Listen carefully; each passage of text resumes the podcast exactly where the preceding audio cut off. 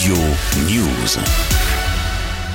Un hommage national poignant a été rendu lors de la Journée internationale des droits des femmes à Gisèle Halimi, mardi au Palais de justice de Paris. Déjà dans un discours poétique et plein de tendresse, son fils, Jean-Yves Halimi, a exprimé sa solitude en l'absence de sa mère. Aragon a eu cette phrase Il est des morts qu'il ne faut pas pleurer mais continuer. Assurément tu es de cela. Maman, aujourd'hui, entourée de ma famille, et devant les plus hauts représentants de la nation, je me sens un peu seul. Même nos disputes me manquent.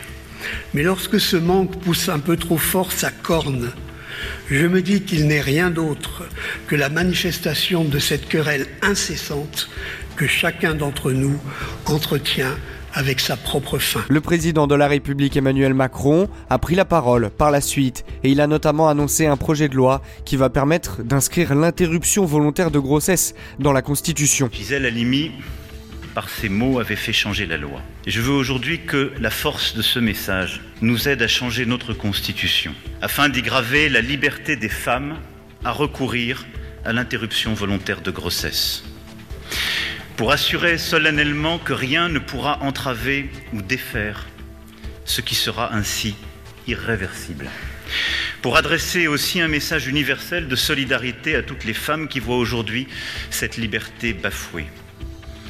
Aussi, les avancées issues des débats parlementaires, à l'initiative de l'Assemblée nationale, puis éclairées par le Sénat, permettront, je le souhaite, d'inscrire dans notre texte fondamental cette liberté. En rendant hommage à la féministe et avocate Gisèle Halimi, le chef de l'État a précisé qu'un texte sera présenté dans les prochains mois pour graver dans le marbre l'interruption volontaire de grossesse. Comme le rappelle Emmanuel Macron, l'avocate, décédée en 2020, avait consacré sa vie au combat pour le droit à l'IVG. Gisèle Halimi, sa vie durant, a été une femme révoltée.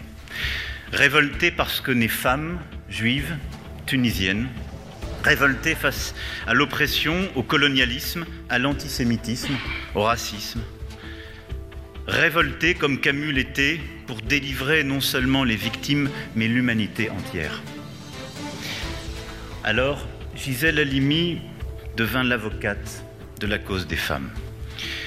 En 1971, au risque d'être radiée du barreau, elle fut la seule de sa profession à signer le manifeste des 343. Des femmes célèbres y déclaraient avoir avorté.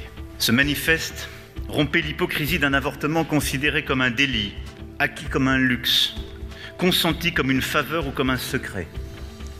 Défendre la liberté des femmes pour disposer de leur corps et de leur vie, lutter pour l'émancipation économique et l'égalité professionnelle, accroître la répression des violences sexuelles et sexistes, accélérer la participation des femmes à la vie politique, sociale et culturelle de notre société.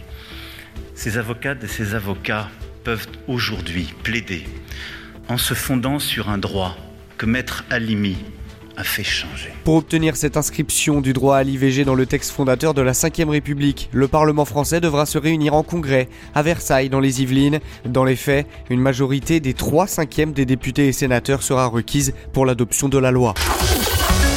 Studio News.